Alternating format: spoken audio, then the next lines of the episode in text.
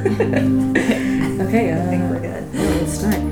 So this is our podcast. Uh, it's on my list. I'm Ashley, I'm McKenzie.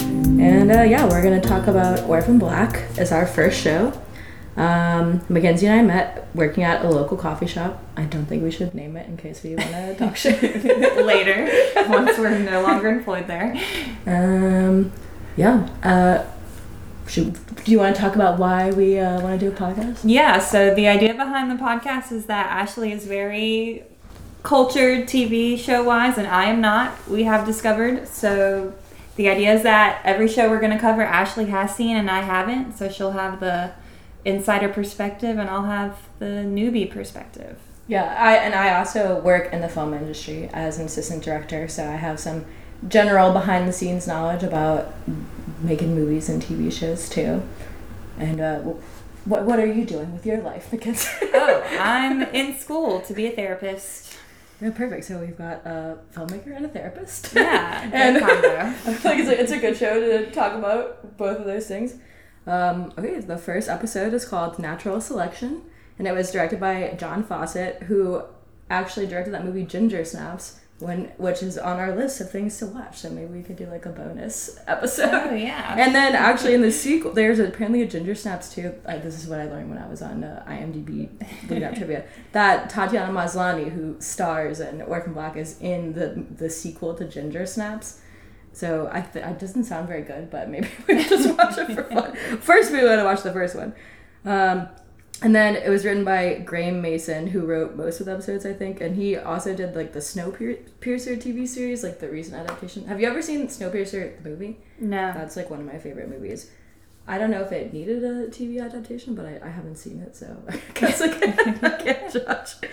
Um, and then, uh, so all the title episodes from season one are chapters uh, in Darwin's On the Origin of Species. So that's a science fact for you. Um, it originally aired in March 30th, 2013. And I, I, this is I also got some like fun facts to put us in the context of the time. Uh, the top movie at that time was GI Joe Retaliation. And Why? I don't know. Didn't why. know that'd be a The top movie office. at any point in time. exactly. And then the the top song was Thrift Shop by Macklemore. Oh, what a time. exactly.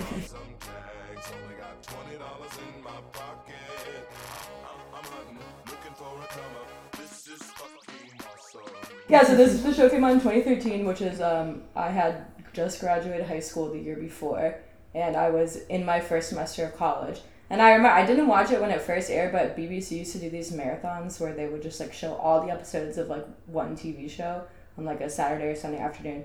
And I was at home, and I think my mom had it on in the background. And uh, actually, this happens a lot where my mom will like not be paying attention to a show, but then I get really into it. And then yeah, then I started. Uh, I watched every episode after that. Um, I guess we can talk about the first. The first word uttered in the show is Huxley Station, which is a reference to that book, uh, Brave New World. How, did you ever have to read that book? So it's about cloning. So they're they're really showing their hand, Okay. um, and it's written by Aldous Huxley. And then I think there's a character later named Aldous too, so it's not the, the only time. I feel like they're really like, ooh, look at our literary references. we're, go- we're going in. Um, yeah, do you want to just talk about your first impressions, or I don't know if we should go like scene by scene, or how you want to do it? yeah, uh, we can just talk overall, I guess. Real quick, you're talking about what you were doing in 2013. I was definitely exclusively watching Law and Order SVU reruns only. That's all I would do when I was watching TV. That's so a funny. strange comfort show. So that's my framework for what I was doing in 2013. Um, I thought overall it. I was expecting a lot more sci-fi in the first episode, so that's what really surprised me. It was a lot more emotional Mm-hmm. uh, than I realized at first, especially with like right off the bat, you finding out that she's like not with her daughter and she was run away, and then obviously like trigger warning suicide Yeah. uh, within the first five minutes. Um, I thought there was some great storytelling uh, through that because it wasn't too on the nose at first. It was Yeah. just very like there wasn't even much dialogue at all. Yeah. So I thought that was really cool. Um, a moment that I thought was strange was that we get this POV of like a security camera. Mm-hmm.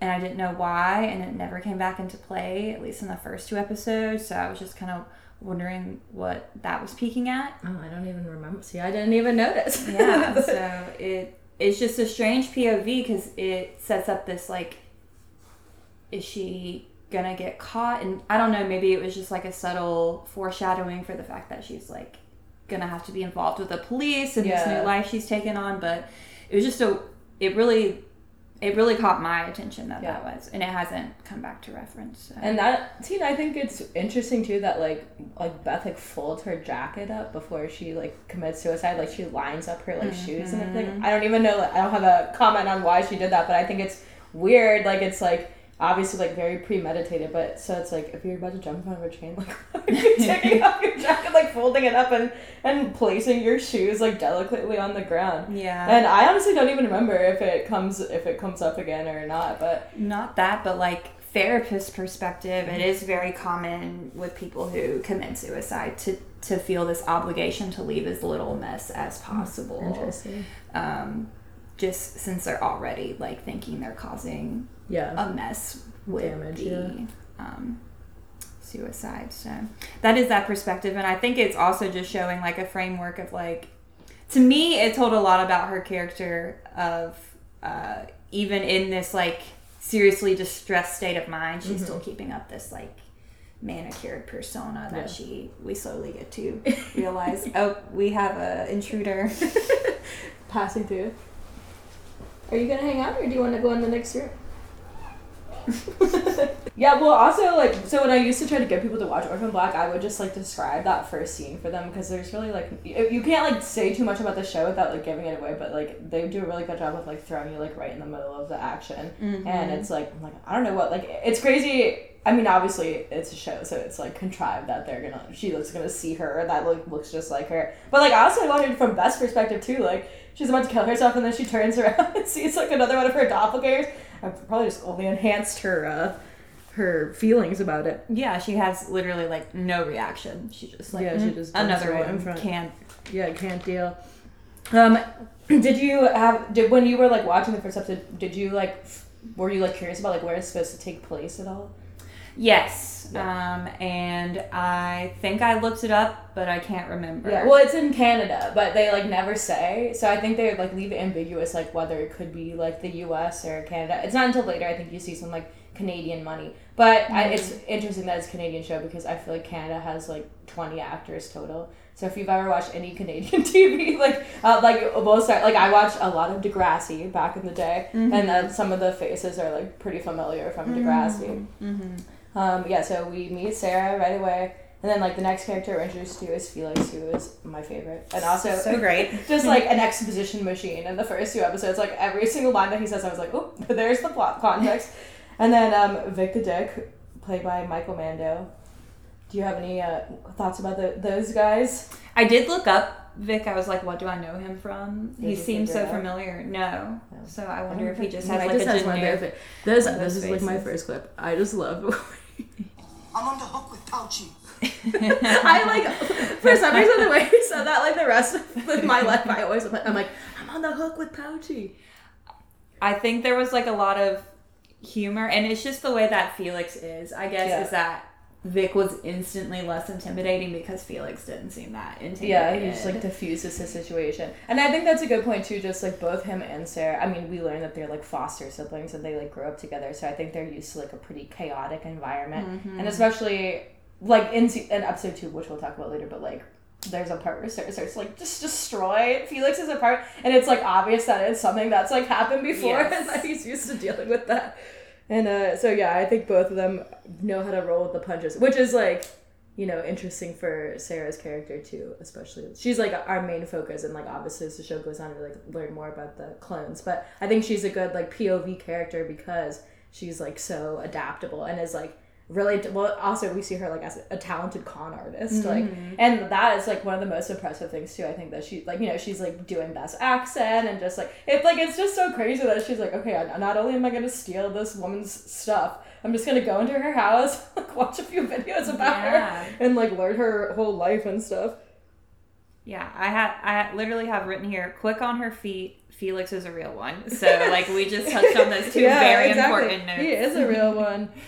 Um, well, yeah. Yeah, just that um, I thought on the note of the accent, it, as I was watching the second episode, I went back to the first because I, for some reason, thought when she was imitating Beth that it wasn't like that different of an accent, but it really was, and that like threw me off, and I just Yeah. didn't. She fell into the character of Beth so quickly that. I didn't even realize that her Yeah. voice has changed. I just believed it so naturally. I just thought that was Yeah, kind I- the I- way it deceived me. One of the other clips I clipped out just to like emphasize how good she is at. Steven, what can I do to uh, to put a rush on that? You know, 24 hours. Could I um sponsor your next charity run thing? Um, the oh, I meant to say earlier, the theme music is by Two Fingers, and I've always loved the theme song. Actually, for a long time, it was my ringtone. oh wow. well, because I like it because it's there's no words, so you can just like vibe with it.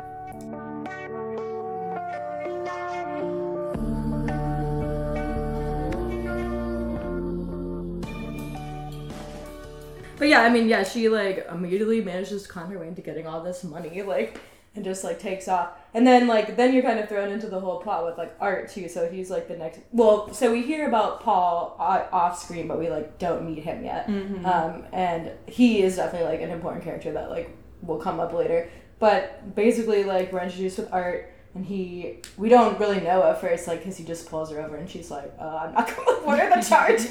Yes. It's like one of the only times where her like con isn't fully like in place, but it's of course like why would she know that her? I mean, also it's a little crazy that she didn't figure out from her house that she was a cop. Like Yeah, there was no true. like evidence of that.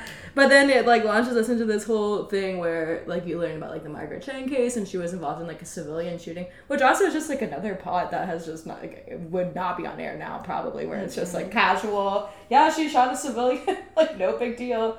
Um, Oh yeah, I this is like a perfect example of Felix just like summarizing the plot like later when they meet up. So, your twin, all hopped up on cop tranquilizers, guns down an innocent Chinese lady holding a cell phone in her hand. okay, in case you were lost. Thank you, Felix. But yeah, oh yeah, I for, we forgot to talk about that when she's like going through her whole house. She like opens the cabinet and sees all these like pills and stuff that Beth's on. Mm-hmm. So like obviously she's like mentally troubled. Like we don't know if it's like was before the case or like after the case or I mean it's clearly related to like why she killed herself. I, I mean, this is a complete change of, Totally fine. but I think it's crazy that uh, Sarah doesn't have any tattoos. Oh, well, I mean, probably just from like a per, like a filmmaking perspective, because she has to play like all those clones. Like even fake tattoo application takes a really long time. So I bet they just like didn't feel like. Yeah, I just thought it would. It definitely made it easier for her to fall into that. I just the whole, especially when the sex scene started happening, I mm. was like, oh, there's about to be like an Yeah. identifier, like a small like hip yeah, tattoo or. knows. But he still does tattoo. know, and actually, that, mm-hmm. that's another clip that I clipped out too. But Paul is like super observant immediately. Worry. I'm okay. Beth, what's happened?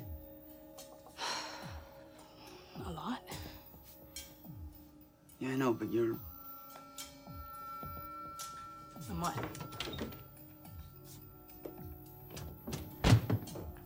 What'd you do to your hair? Uh, uh, nothing. I got it cut. It's longer. It's just wet. Something's different. And like I think it's it's telling. Well, obviously they live together, so it would be more obvious like a partner that would notice like something is wrong. But like I mean, Art doesn't even question it, and he's a mm, cop. Like Yeah. you would think he would have like a stronger sense of detection. But like I think. Well, and, and then she, that's another example of her being really good at manipulating people, where she just like immediately launches into like having sex with him to distract him. And I think even too, mm-hmm. like, like he's like, let's go to the bedroom. And I think she like decides to do it in the kitchen, probably because like if you're in a couple having sex in your bed, it's gonna be more like routine or whatever. But it's like if they're in a different place, like it's already like, oh, like what's going on? Like there's less like expectation of like how it's gonna go. And I feel mm-hmm. like that was like a cover for her too, just be like, okay, let me distract him and then try to get out of here as quickly as possible.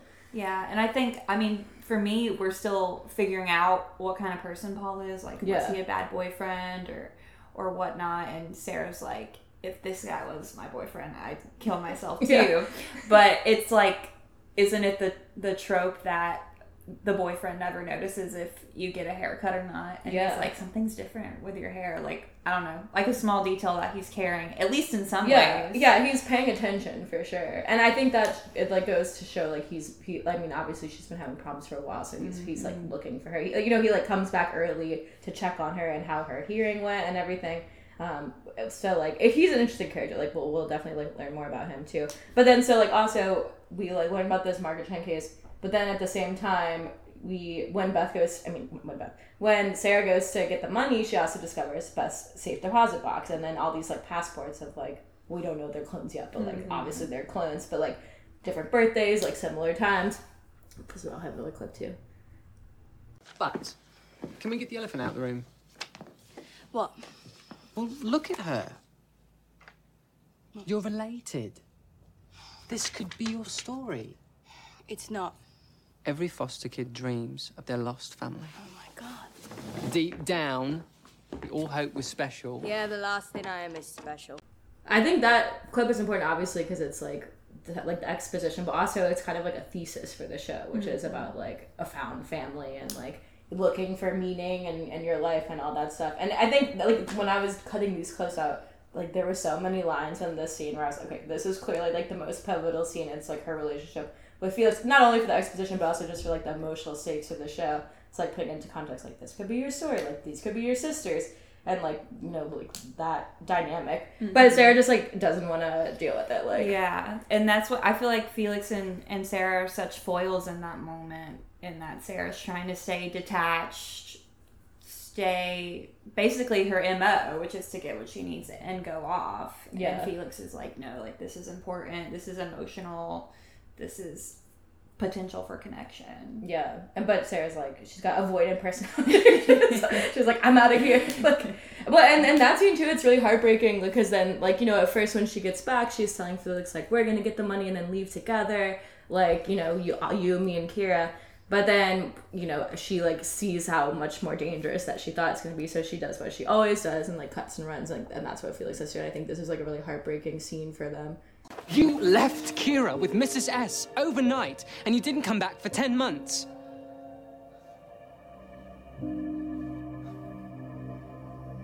I'm trying to fix it. Tell it to the angel, Sarah. You're already dead. Also, it's just like funny that his petty reaction is to like throw her a fake funeral and like call all her friends, but like also simultaneously like painting like a beautiful portrait of her. So it's like even when they're in this fight, like it's still like the love that they have for each other. Um, also, I just wanted to point out Felix's green robe in that scene where Vic comes back and is trying to bother him. I just love it. no notes on his robe, just a little fashion note. And then, like, we can talk more about art too. Just like he's just like has no boundaries. Like he just like breaks into her car and like steals her money. And I mean, we I guess we like learn a little bit more why later, but it's still totally like out of pocket for him just to Yeah. be like taking his shit. he i wrote down that i feel like he like everything he does is a power play and it makes me want to know more about like real beth and art's uh, like dynamic and specifically as partners um and like i feel like maybe sarah was up for promotion or i don't know it just the way it's just like art to me seems like emasculated almost and he is doing these power plays to. Yeah. prove that he's in charge Yeah, and then um, I think we've talked about most of that stuff. And then uh, this she was so Sarah. They they have the funeral that Felix throws, and then like her friends show up. And I also just love the scene where Felix is just like openly talking about the phone. Yes, that was so Like, funny. It's like okay, he's not even pretending to be subtle. well such a main character moment it's like he's obviously the main character in all these people lives because they're like he's just this is just felix this is what he does Yeah, and then Vic was finally like, "Do you mind?" like, and then so uh, this whole time too, like a car, like uh, we like a car's following Sarah, but we think it's just Art. But then it's revealed that it's Katja, this other woman, the German. And so we, I mean, we don't have very much time with her before she's killed. But but in the brief time, obviously she's like very panicked. There's a sense of urgency, and she's sick. So like that's I think important too. And she's like she's like I got the samples. Like you know like she thinks that she's Beth. Um, but then literally she gets shot in the head, and like that's the end of the episode. But also they have their little like clone riddle, which I think is a, a good one too. Just one. I'm a few, no family too. Who am I?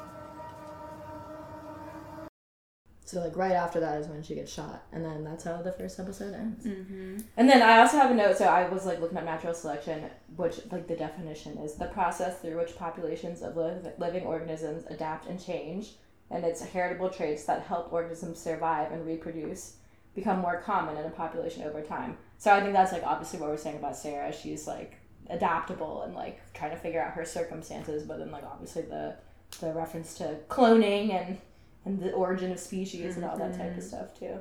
Yeah. With that ending scene, I just want to say that it's like the first time that Sarah's not able to like con her way out of it, and it's also her first introduction to the clones with that that riddle, and so it's like foreshadowing that Yeah. this is where it's going to start going downhill. yeah, Like, she's she out of her element yeah. now. Yeah, she can't just uh, solve her way out of it. Mm-hmm. Anything else about the episode in general? Notes that we didn't get to.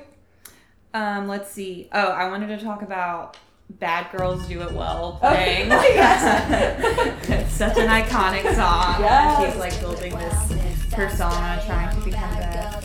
Um, and then also like uh, I think they did a really good job of like showing her disassociation in the sex scene. Uh, just some like subtleties and, and some great acting um, there to just like without it being said like she's obviously doing this because she has to and she's Yeah. not really enjoying it.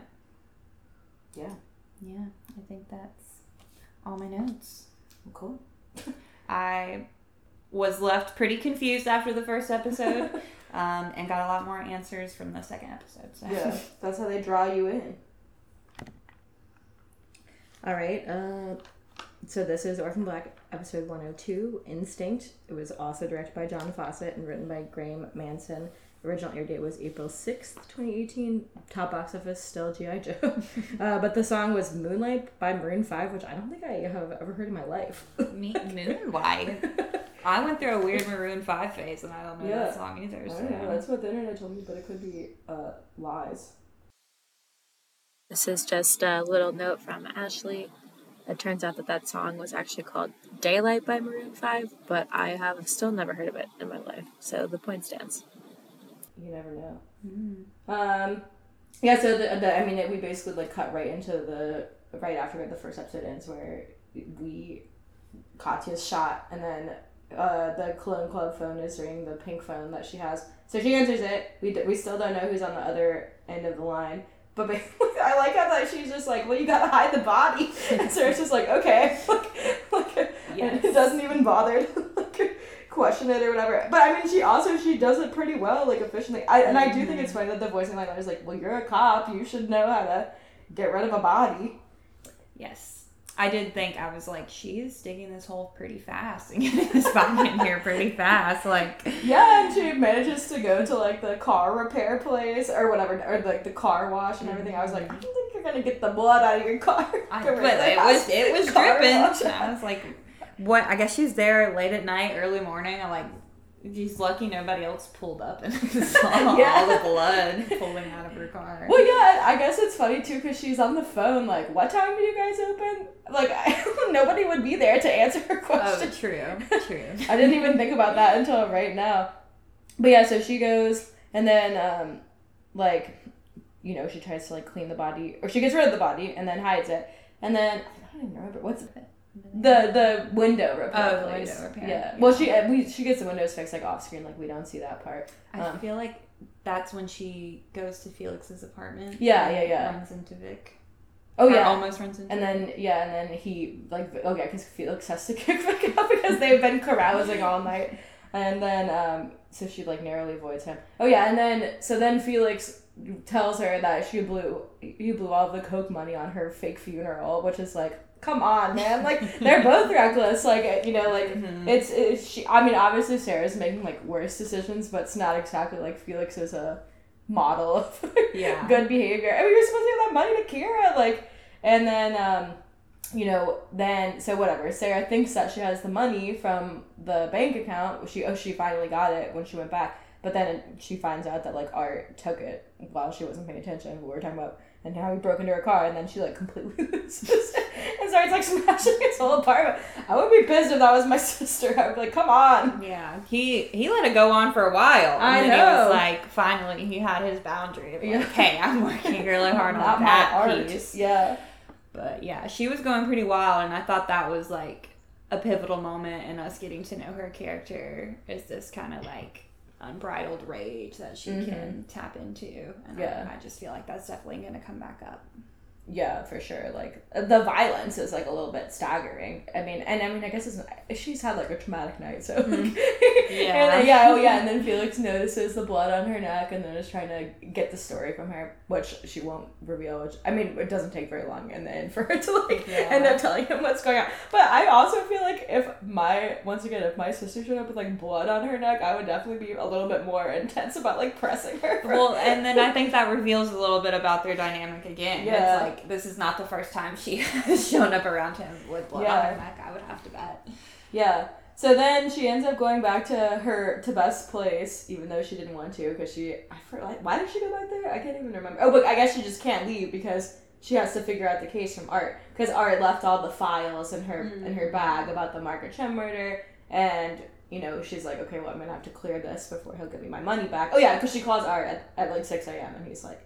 You can't have this money until you clear the case. Mm-hmm. So then she goes back, and then there's this angsty scene with Paul. I literally called it Paul's angst. You know, I can see this shooting is killing you, but you stopped talking to me months ago. I mean, what am I supposed to do? It's my problem. You don't have to take this on. Well, I have.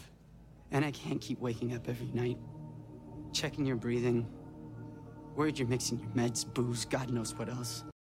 I like that part. Also, like I mean, obviously shows that he's worried about her, but then in the end, he's like, "I'm going over to so and so." She's like, "Okay." yeah, and she was like, "Yes, a way out." Well, I thought that, it seemed like he was testing her almost in that scene. Yeah. it was like, and she she was like, "Okay." I mean, if that's what you want, because she could tell he he definitely was like that was too too soon. But is that also the scene where he says she's dressing like a punk rock hoe? Uh, yeah, I definitely wrote that down in my notes. I literally wait. I yeah, it's hilarious. yeah, and I was gonna clip the sound out too, but in the show she even says it again. So I was like, I don't feel like we need to like. Yeah, well, I'm like, that's a compliment. He's acting like it's a Yeah, how thing. dare you? Yeah, and then that first episode when he's like, "What are you wearing?" and then she's like, "The Clash Rock," and he's like, "Yeah, but you don't." Like, I would be pissed off if my boyfriend said that to me.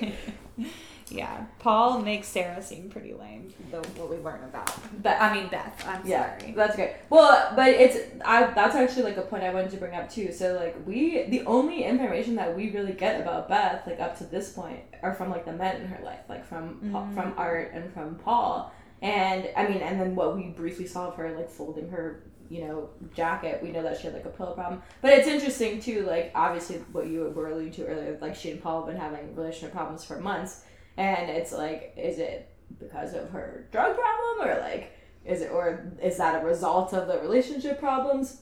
And so then he ends up leaving and she is like working on the case. And like the next scene that we see is uh when felix goes to mrs s aka siobhan's house to basically oh yeah because sarah is like i need you to make sure kira doesn't know that or knows that i'm not dead because we didn't talk about that in the last episode but uh, Mrs. S, their foster mom, shows up to the funeral with her daughter, and before the German gets shot, and so then like Felix has to be Sarah's little messenger. Like I don't know why Sarah does this. I mean, I guess to create not create more trauma for Kira, but like I feel like it would be a more obvious route to just be like, hey, I'm not dead. Like Yeah, yeah, but I guess there's also the Mrs. S won't really let her Yeah, around. So it's it's, like, true. how would she Yeah. get in? But no, I definitely get what you mean. Where it's like Felix is the middleman, and I don't Yeah. think it creates any less trauma for Kira in the long run. yeah, so the, this is like the first introduction of Kira.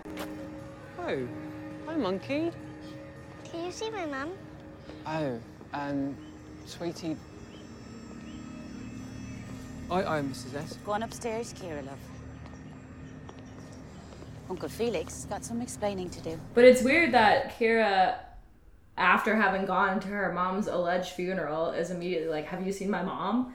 Because like obviously she knows something is going on even before the like that's what Felix is there to like clear up. So like and there- it's there's like Kira's an interesting child, which will become part of the story later. Like it's like why would she automatically not just like think that her mom was dead? Mhm. But and even later in this episode, um, when Felix goes back to report to Sarah, like I, you know, she doesn't think you're dead. It's all good, whatever. And then, like Sarah's like, I know, like I can feel her or whatever. So they have this like connection.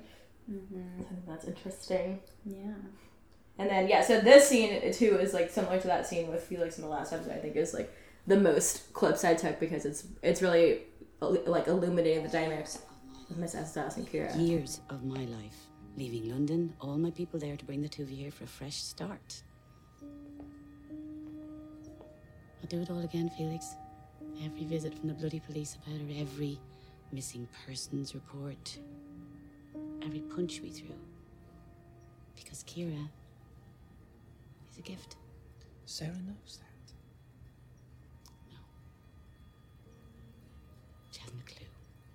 I felt like that scene was such a gut punch because it it was like, yeah, I did all of this for you and for Sarah. And the only reason why it was worth it is because of Kira. Like Yeah. it wasn't because of the relationship I built with you guys or who y'all turned out to be. It's just there happened to be a wonderful kid who came out of Yeah. it. Yeah. That's a good point. And yeah, and Mrs. S is a really like prickly character. She definitely like we learn more about her as she goes too. But like, yeah, it's kind of messed up to say to your like foster kid. Like, Yeah.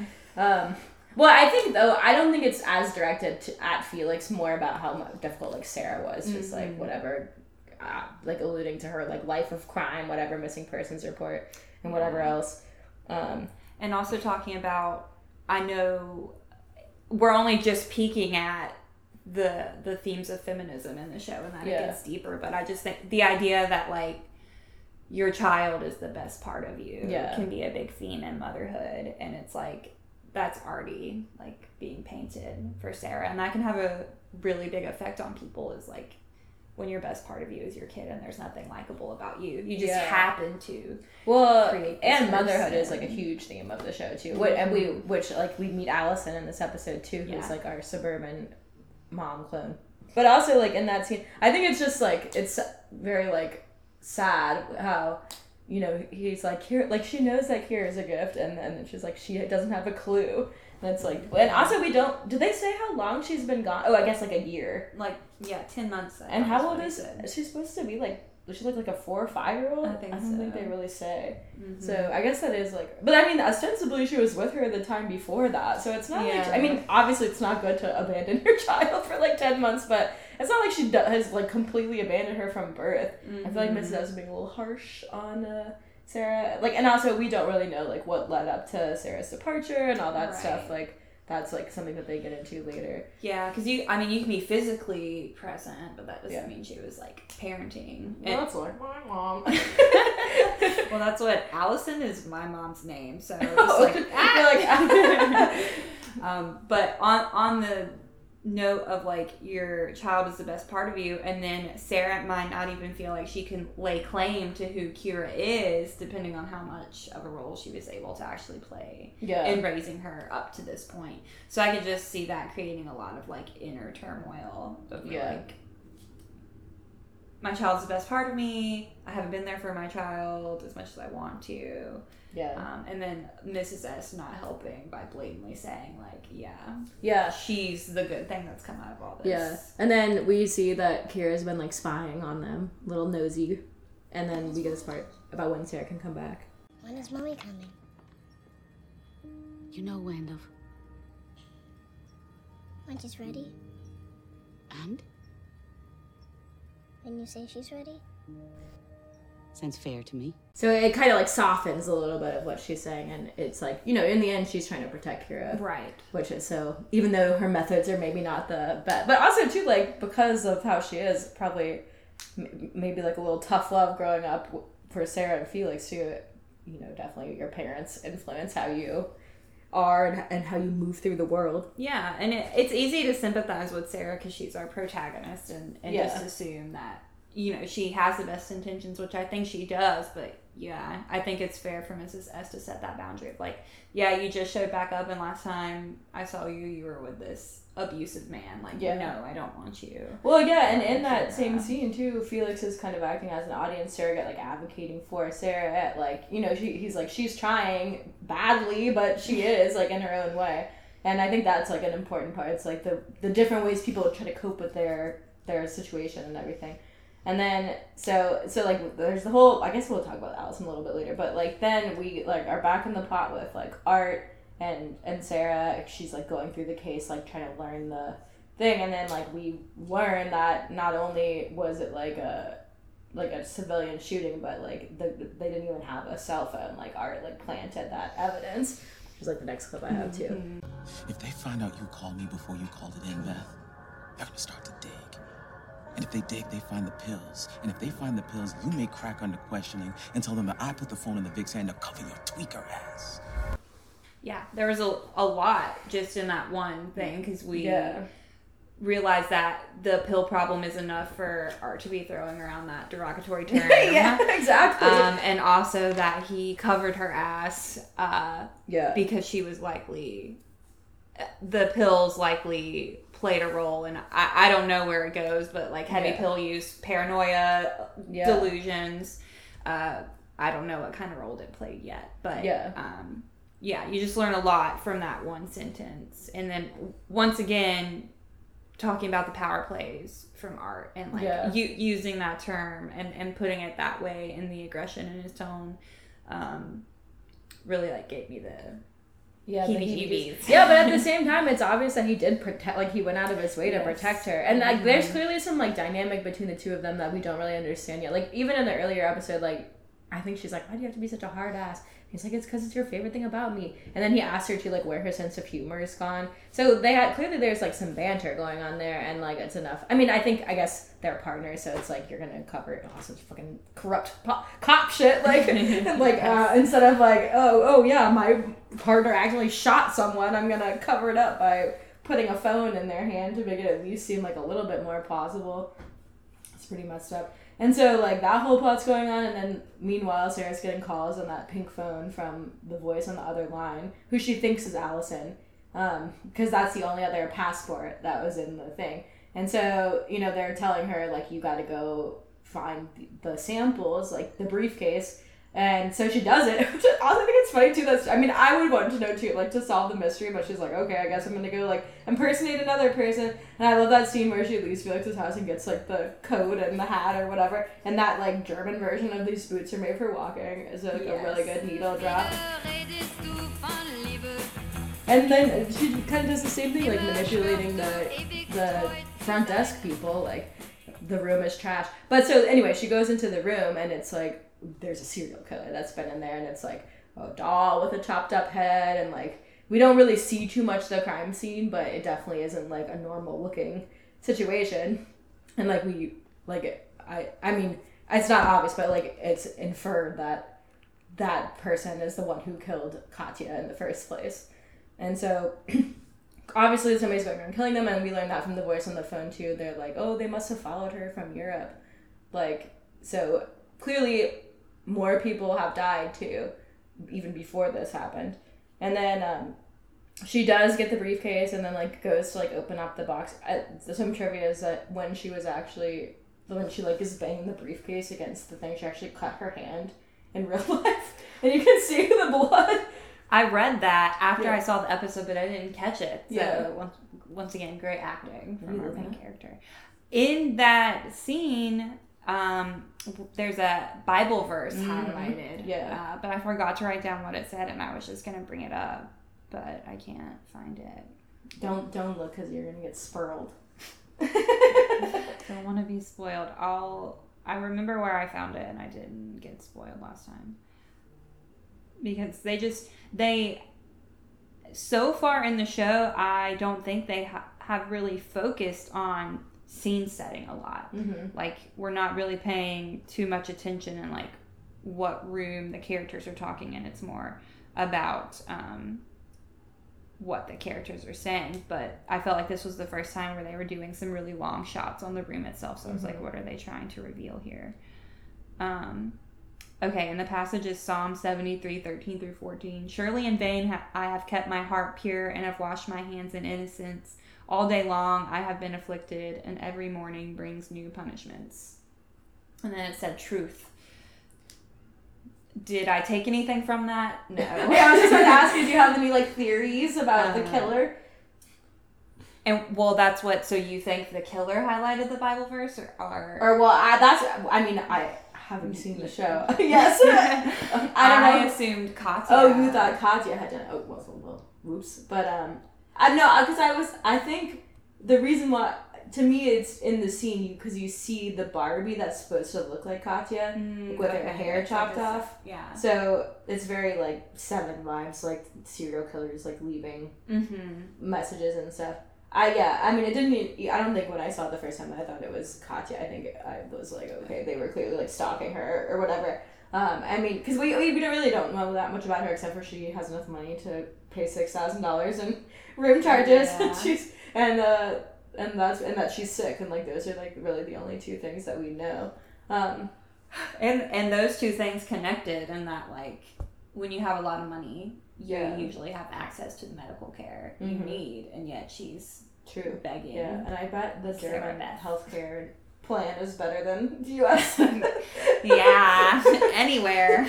um, yeah, yeah. So that that's actually like a really good point. And then like I can't remember if it's in this first or second episode where Felix they're like looking at more of the passports and he's like, all their birthdays are within like a few months of yours. Like a clue that it's a clone, obviously. Um, and then um, let's see what's next. Um, so yeah, so then basically, so the they find or she gets the address for Alison like from the documents from the the German's briefcase, and that's who she like thinks that she's been on the phone with. So she goes to the suburbs to find Alison. And also, I just like love Alison. Like, I think she's so funny. And like, I, so she goes, and obviously, like, Alison's like, "What are you doing here?" Like, you know, and we see Alison has like a family. She has kids also, but uh, is a different presentation of a mother for sure. She's like a soccer mom. You know, she's very involved in her children's life and her like suburban. But it's and I think it's cool what they do with costuming too because like they're the same age obviously, but Alison like looks a lot older and and just like dresses older and you know or like as more like mature than Sarah Mhm. and she's not dressed like a punk rock hoe for example. yes.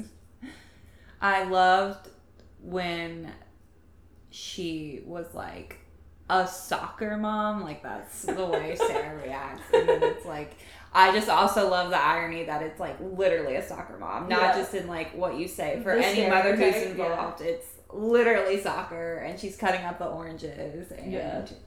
yeah, I thought it was ju- yeah such a parallel between what we've seen of Sarah and even what we've seen of Beth. It's just like very different paths, and and the idea with like twins and and then clones of like where you can go. Yeah. Well, and I think too. I mean, in that scene in the like field house or whatever, Alison's like cutting up those oranges and like kind of like wielding that knife as Oh, she's yeah. getting like upset Mhm. with Sarah, and like they're all a little bit unhinged in their own like different ways. And I think Alison in like ends up being like one of the scariest ones, which I think like you know like that's like the stereotype of like protective like mama bears and stuff like that. But also I think it's like she has like one of my favorite lines, which I will play now. And hide your ugly face on the way out of here.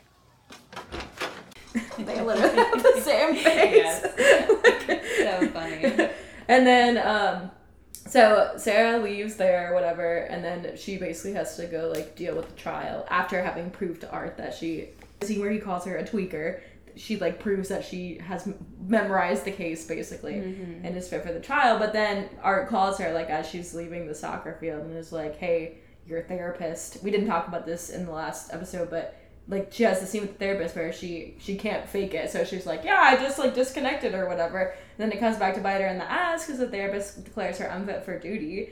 And she's like yeah you're just like dissociating. You said you like experienced a psychotic break. And like that's another scene where i think her, like sarah's manipulation really shines through. Like this is actually like the longest thing i clipped out but i was just so impressed with her. Can you read that back again? That, um, I'm missing myself? I glitched? That sound stoned to you? Glitch sounds stoned. Uh, tweaked, gacked, spun. Olivia, super prax, Draxifel. What what is the difference between a mood stabilizer and an antipsychotic again? Beth. Oh no, I'm sorry, I've been confused. It's very confusing. Um, antidepressants, anti-anxieties, SSRIs, serotonin. That one's a stimulant. We have known each other for a while now, Beth. Yeah, that's where you're wrong. You have constantly tested me with your personal appeals for prescriptions. I know. My bad. So I'll just explain to the board that I shot this poor civilian after mixing up all your overlapping scripts. Or am I making progress? Yeah, that was a great scene, and I thought it also showed gave a little bit of context for who Beth is. Yeah. because the way the therapist says we've known each other for a while implied that there has been this mutual understanding of like I know I'm over prescribing you, but you wanted me to. Yeah. Um, and then that Sarah breaking that relationship between Beth and the therapist. Yeah. Well, I mean, also once again, like goes to like corruption. It's like crazy that they would oh, she would overprescribe a police officer to this degree. Anyway, like it's just like so like so messed up. But yeah, and then I like when Sarah's like, "That's where you're wrong." Like they have been known each other for a long time, just like you're saying. Like she's severing the relationship, but then she just she still manipulates her into like doing Mhm. what she wants her to do, and then she gets cleared for duty, even though like obviously she's not fit and uh, isn't even like a real police officer. So uh, that like that part is like really crazy to me. Yeah, and I think it's again, I feel like this show has a lot of parallels in that this one part of her story, I guess that is going really well. Like she's getting this cop thing figured out pretty Yeah. quickly. She's quick on her feet. We didn't talk about the soap thing. I was just about to bring that up. Yeah, but like she's so smart to just make herself Yeah. puke and get out of that trial. Right, and so she gets him to say yes, and then she's able to do the trial and that's going great. Meanwhile, the other line dealing with these clones is going so downhill, hill, Yeah. and unraveling more and more and more. Yeah, and then um, yeah, so she she she gets cleared. She's like whatever. Well, I mean they don't. They're like basically telling her she's gonna be cleared, but then she still has to deal with like the clone stuff, like you were saying. So she makes Felix come with her to the summer, which is like another one of my favorite Felix lines. Don't stop, someone might speak to us. God. Christ. You know, my skin just breaks out every time I leave the downtown. Yeah? Yeah, right there. Look, acne. But I don't see anything. am I blushing? There's redness. There's right there, tiny little suburban stress sets emerging in direct proximity to bad architecture. I think the Felix is such a good character because I mean, like I, like we said, he's like an exposition machine, but at the same time, he's also providing like almost all the comic relief for the show. But it doesn't feel like forced uh, ever. Mm-mm. Like I, would- his he's played by Jordan Gavaris, and I think he does a really good job. I don't think I've seen him in anything else. Yeah, I don't recognize him from anything, but I think he inhabits that character really well, and yeah, Yeah. he provides a lot of humor, especially when it could be getting pretty tense. And I think that goes to like the whole theme of the show. is Yeah. that it is pretty lighthearted despite some pretty serious themes. Yeah, and I think I mean also he's like a good representation of a queer character, and I think even in 2013 it still probably wasn't super common to have like someone's like so openly queer on TV where you're just like when he like trades that that coat for like sex and everything. mhm. And we didn't even talk about his weird flirtation with the the morgue attendant. Oh my God, yes. which I also love. Yes, that's and I thought, yeah, pretty groundbreaking. I can't remember what TV was like in 2013, but even watching it in 2023, I'm like, wow, like pr- first episode implying that this gay person had sex, like, ooh, Yeah. like I just felt like that might have raised a lot of eyebrows. Yeah, and actually, like the queer representation is a, a strong like feature of the show that like continues throughout. Like they have like way later, there's like a trans character they introduce, and but like also I think they do a really good job, and I think it's it's it has to do with like the show's ex- exploration of like identity and like different types of identity and how it like very much like nature versus nurture is one of the main questions the show is like focusing itself on and just like how even though these people are clones they're all like very different but like the things that like are mm-hmm. similar about them and that like bind them together and stuff too and like yeah, I think it's it's cool how the relationships like develop further in the show.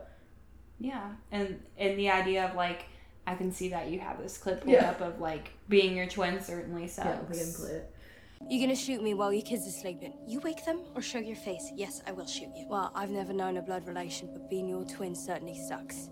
This idea of like siblings and like Felix and Sarah growing up together and how much they have in common and how Mhm. much is different, and then the clones they're similar DNA wise and how much they have in common and how much is different is a good representation of this nature versus- versus nurture thing. Yeah. And then the episode ends with the, introduction of Cosima, who is the, I guess, fourth clone that we see on screen. Is that right? We have, Sarah, well, I guess Sarah, Beth, Alison, and, and oh, fifth, Katja, and Cosima. So that, that's already five. It's just like, it's like, I mean, that, and I think when, with the introduction of Cosima, we'll see, like, in future episodes, that, like, I think this is, like, when more of the sci, the sci-fi elements come into play.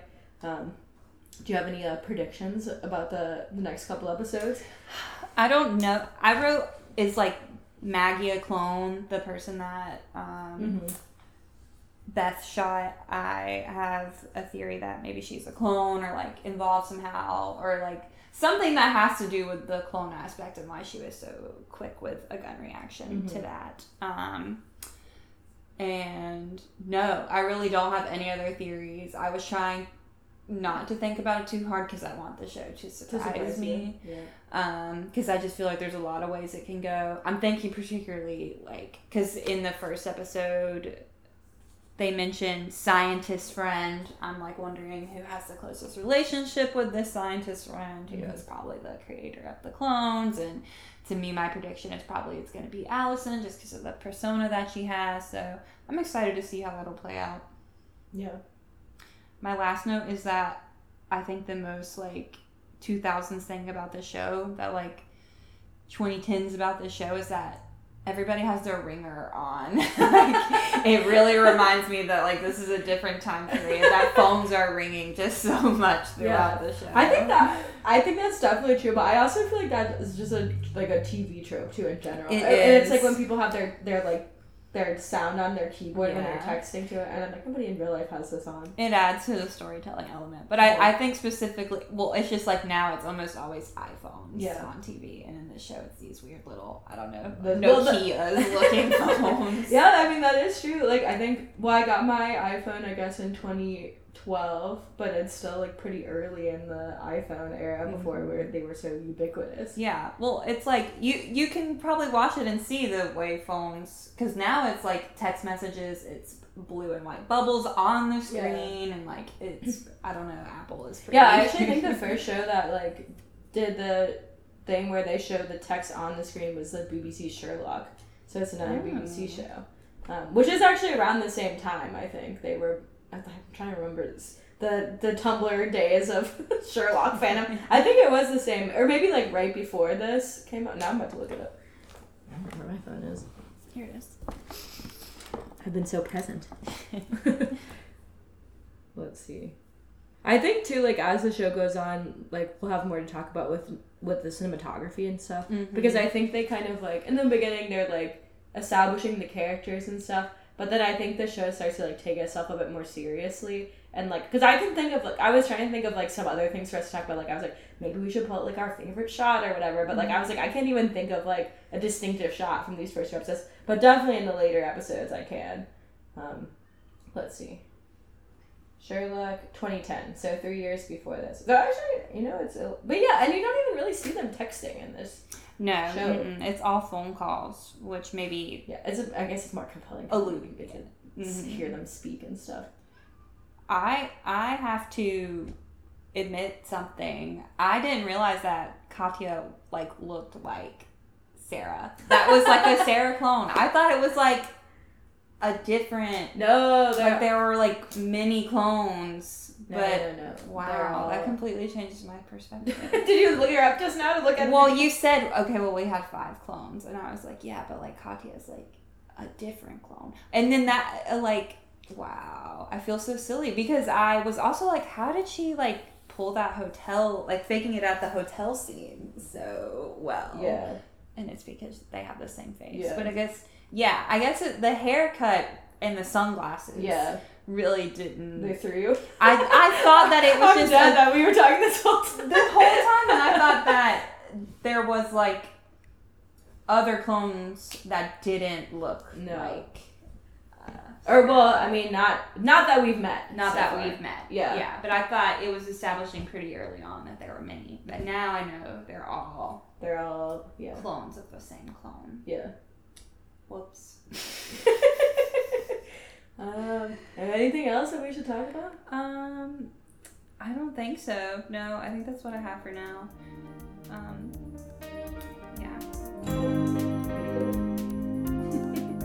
Tune in next time. yeah. yeah. Thank you for listening, and thank you to Adam Kelly for our theme music and Megan Walker for our podcast cover art. You can email us at onmylistpod650 at gmail.com if you have any comments or questions. Tune in next week. Bye.